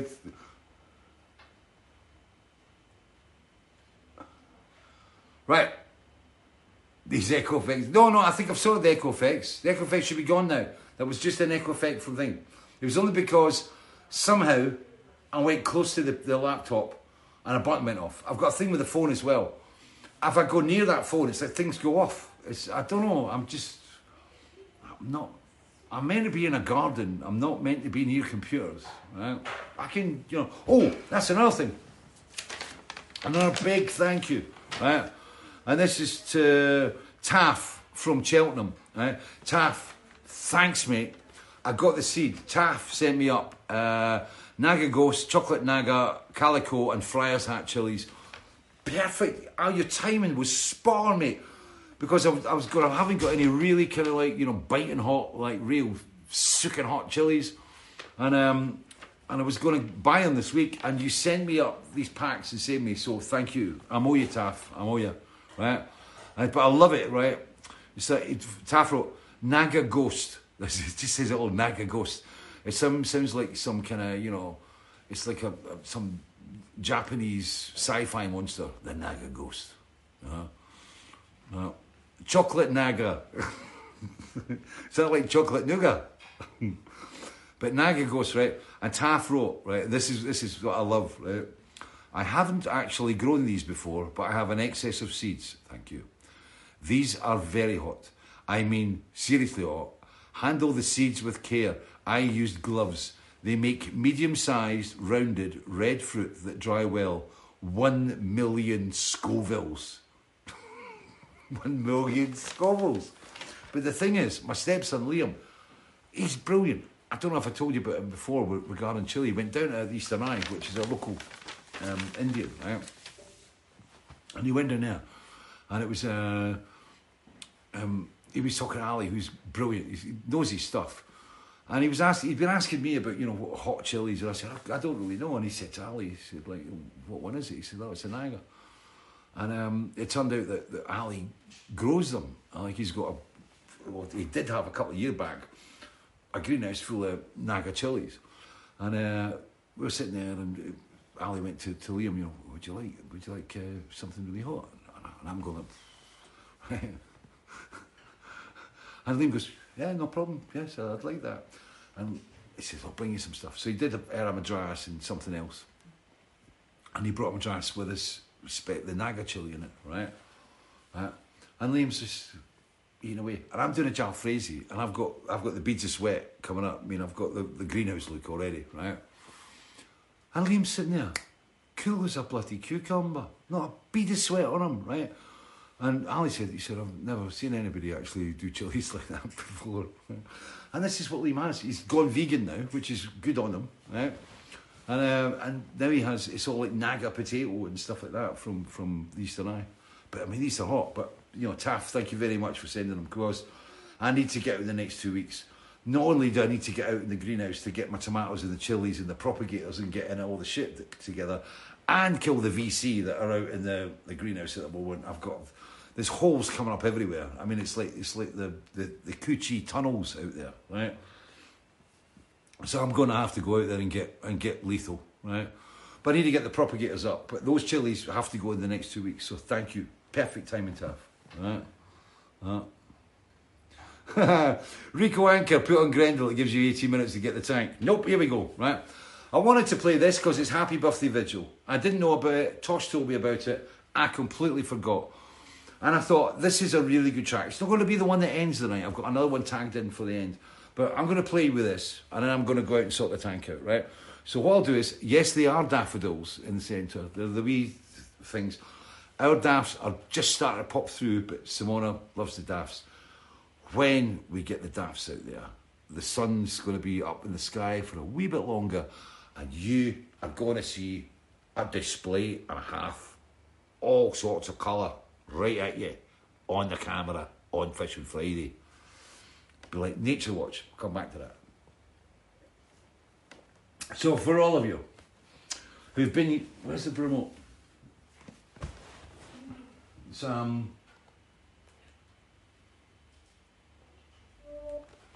For all of you, think of me outside in the pouring rain with my little jar, emptying the water from the gas tank. And I'm going to leave you on its birthday experience, a song perfect for the moment, and it's kind of with everything that's going on everywhere, it works. So I'll leave you with the daffodils. I'll still, I'll get the fire stoked up before I go out. But this is for you. Happy birthday, Vigil. Thank you.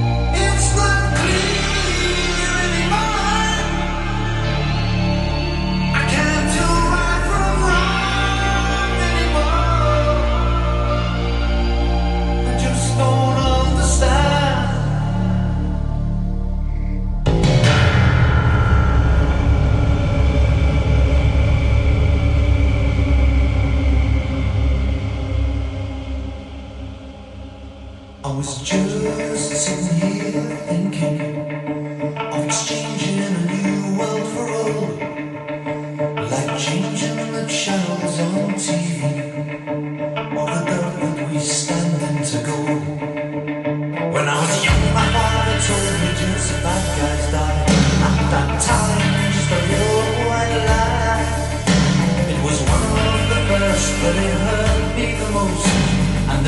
stung like tears in my eyes. The even the good guys must die. There's no reasons, no crimes, and I never knew why. Even now, it still makes me cry.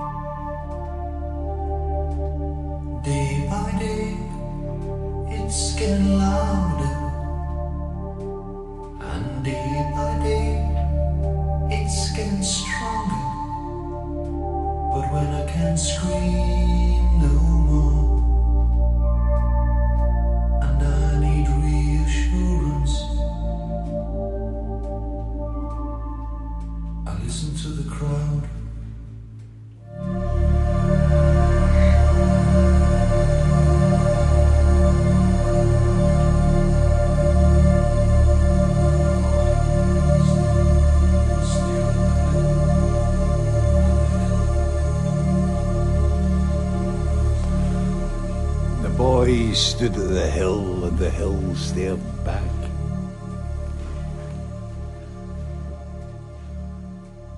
Happy birthday, Vigil. Happy birthday. Happy birthday, Mr. Wilkinson, if you're watching tonight. Mm, spotted. There we go. As you said, it's weird seeing this place all the right way around. Ah. Oh, you see the books now as well. But we'll do that another time. Um, if you're looking for something to do, because I know you like little tips and things, um, someone I've been really, someone and I have, darling, you want to come and say hello? Where's, where's, where's the wine? Where's the wine? Yeah, I emptied it. yeah, I emptied it. There was about there was about that much, in in the, in the it was only about that much below the regulator, so it was perfect timing. So I'll have to go out later on. I have to go yeah, easy on the wine. this is one of the things I'm always worried about. It's like dying, you know. It's, it's the headline. Well, not that I'm ever going to see the headline, but you know, I'd like to leave it a headline: fish drowns in gas tank. fish fish drowns emptying gas tank. You know? It was uh yeah. That's we'll, we'll deal with that another time. Loads of gags in that lot, right? But um, my wife. It's Simona. Hello. So, how's your week been? Um, my week been good. Yeah, Yeah.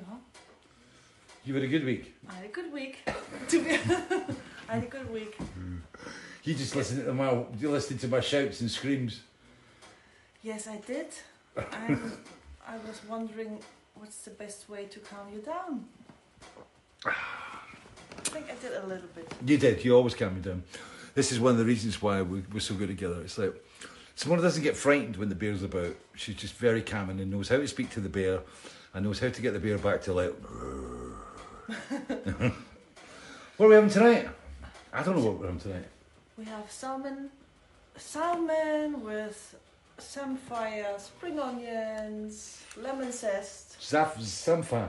Yeah. Oh wow. And That's really cool. And pasta. If you've not tried that, you get down the down the, the, the store, samphire, and it's kind of it's a green vegetable and it grows in uh, tidal waters and and, and um, in kind of mud banks and stuff like that. It's it's actually you, you kind of go like Ugh, grows in mud banks, but it's really nice, really tasty, and it's got it's really healthy I as well. think we call them sea beans in Germany. Sea beans. Sea bean, but I'm not sure. but, but yeah, so well, it's, it's been. I'm looking forward to the weekend. Saturday, Saturdays have actually, you know, this is gig day, you know, gig day. And then after tonight, we have a late meal, and then we watch a bit of TV. We'll be watching. Um, we're, we're just about finished the fourth series of Call My Agent. If you've not seen it, Netflix, Call My Agent. It's brilliant. There's four series. It's in French. It's subtitled. It's about a, a movie agency, an actors agency in Paris. It's fantastic. You look down. You're looking for something to, to, to just feast on. It's great. What else have you liked this week?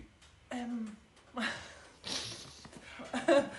we no, oh no, Curse of Oak Island. You, yeah, the Curse of Oak Island.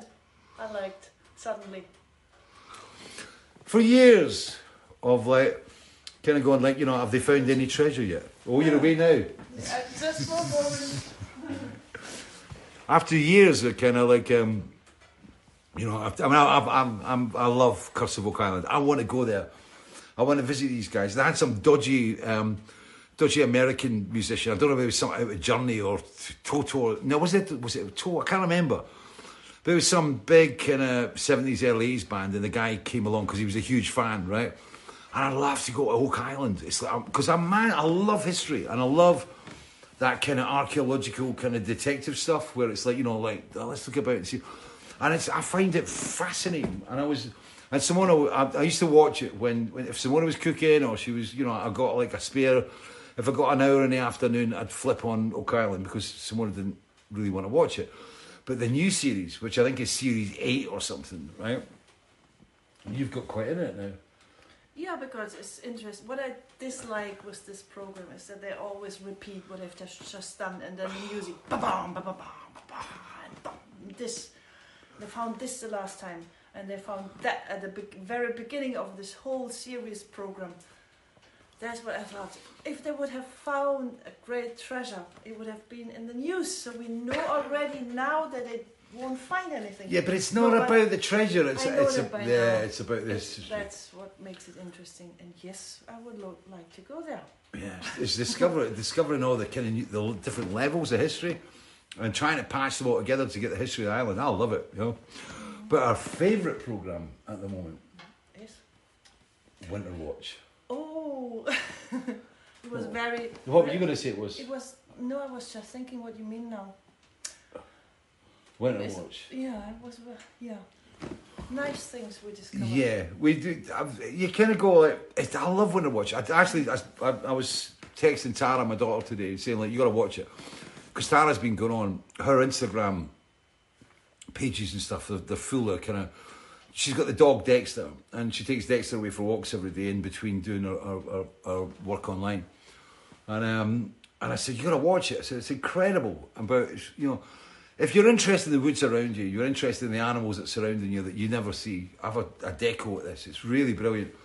It can be a bit fast show at times, which is good. You know, the presenters are a bit eccentric. I'll talk about another time because we're kind of running out a little bit. So we'll talk about it next week. But it's like, but if you catch it, it's it's called Winter Watch. It's on BBC Two, right? And there's some really fascinating things in there, right? It was starlings, right? Oh, Oh, just yeah. one story, right? one story. This is the kind of thing you get. That's why I love it, right? Starlings. I do not like starlings. I mean, they're the ravagers of my bird feeders. They're they're manky bastards, right? They go and they hit the bird feeders and they just throw everything anywhere. The good thing is that it falls down and pigeons and there's other birds like blackbirds that don't go up to the feeders, kind of they mooch about in the ground and pick up the stuff. But starlings, I've never liked starlings. They've been a city bird like pigeons, you know, they're, they're kind of. To me, they've always been vermin. I've got a whole nest across in the, the garage outside where the, the, the, the, the fascias come off and it rotted and they've, they've got nests in there. And when they hit the feeders, they destroy them and I hate them. Yeah. And uh, I nearly got a brilliant shot the other day with a, with a 200 mil long camera. And there was a bunch of starlings, and they were all round in the middle of the snow, and they were all round my neighbour's chimney, and there was about maybe 20 of them, all in different little crevices and stuff all around the chimney. And it was a great shot, missed it, as you do. But starlings, I didn't know this, but they mimic birds, right? And they mimic other birds. And it was uh, the guy that was, was telling the story. He was saying that, um, I think it was Chris, the, the lead presenter. And he was saying that there was an old tractor up in Mull or somewhere, right? And it was a really old tractor. And there's starlings kind of nest in it, right? And these starlings actually make the same noise as this tractor used to make, make you know? It was with the steam and it copy, they copy them. But the tractor's been out for years and years. It's a rusted hulk lying on a field on a farm in Mull. And there's a nest of starlings and they mimic the old sound that the tractor used to make, right?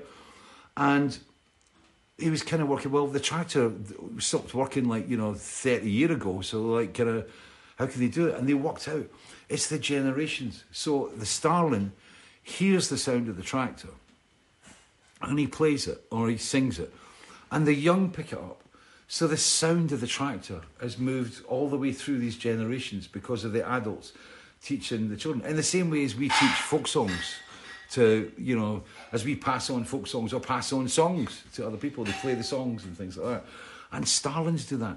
And I developed a whole new kind of respect for Starlings, even though I still think they're vermin, right? I've developed a whole new thing. So maybe what I should start doing is playing my songs outside where the Starlings are, and we can maybe pass on fish music down the Starling generations. Nah. Okay. It's eight o'clock. It's time to say goodbye. Right. And no. There it is.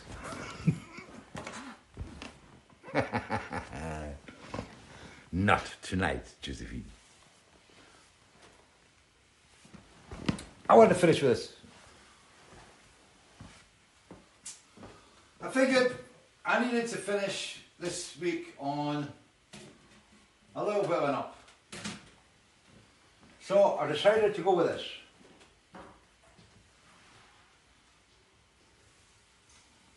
One, two, three, four. Blah, blah, blah. Strangers in the night, exchanging glances. Go. What is, what number is it? Number is. Nope, nope, nope, nope, nope.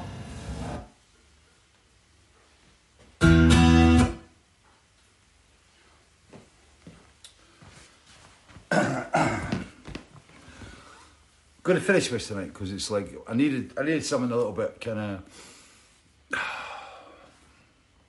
hmm. just to like pizzazz me up a wee bit. You know, like I said, Saturday is a long lie. Mum knows that she doesn't get breakfast till ten o'clock tomorrow, and um, the central heating as long as I do my their duties. Maybe even a midnight run tonight because it's pissing down so much to empty the gas tank.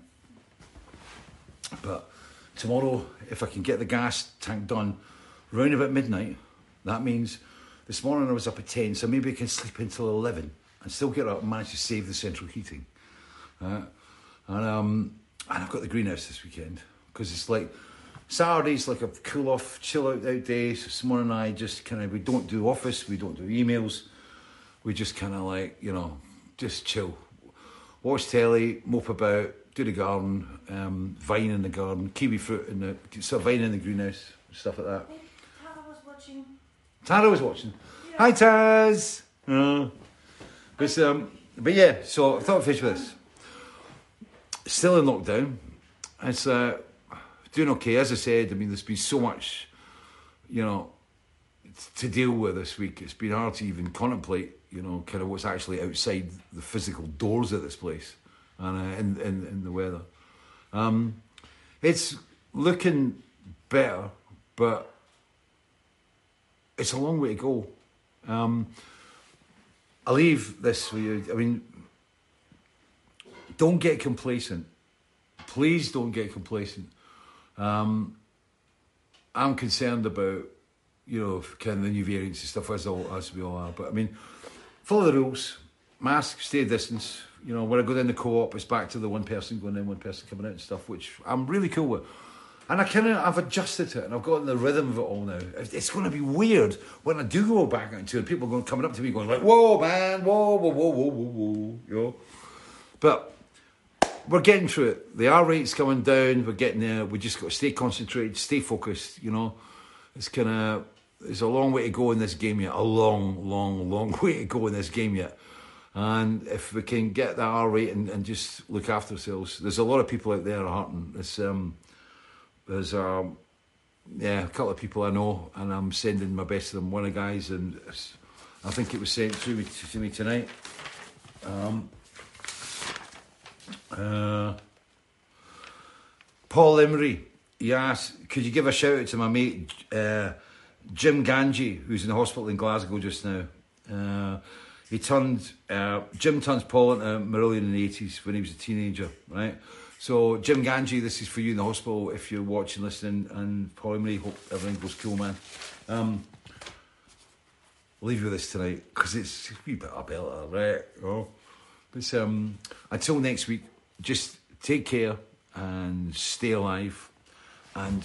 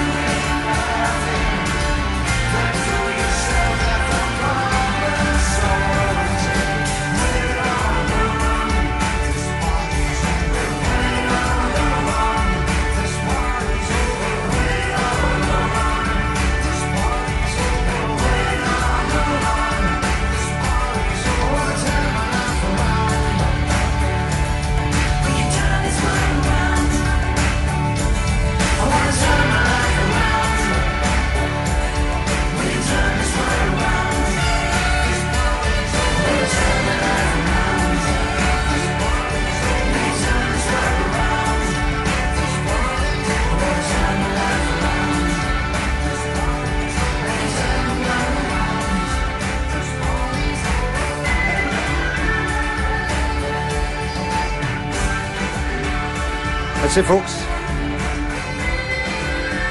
Another week, another Fisher Friday. Until next week, take care, stay alive. Bye bye.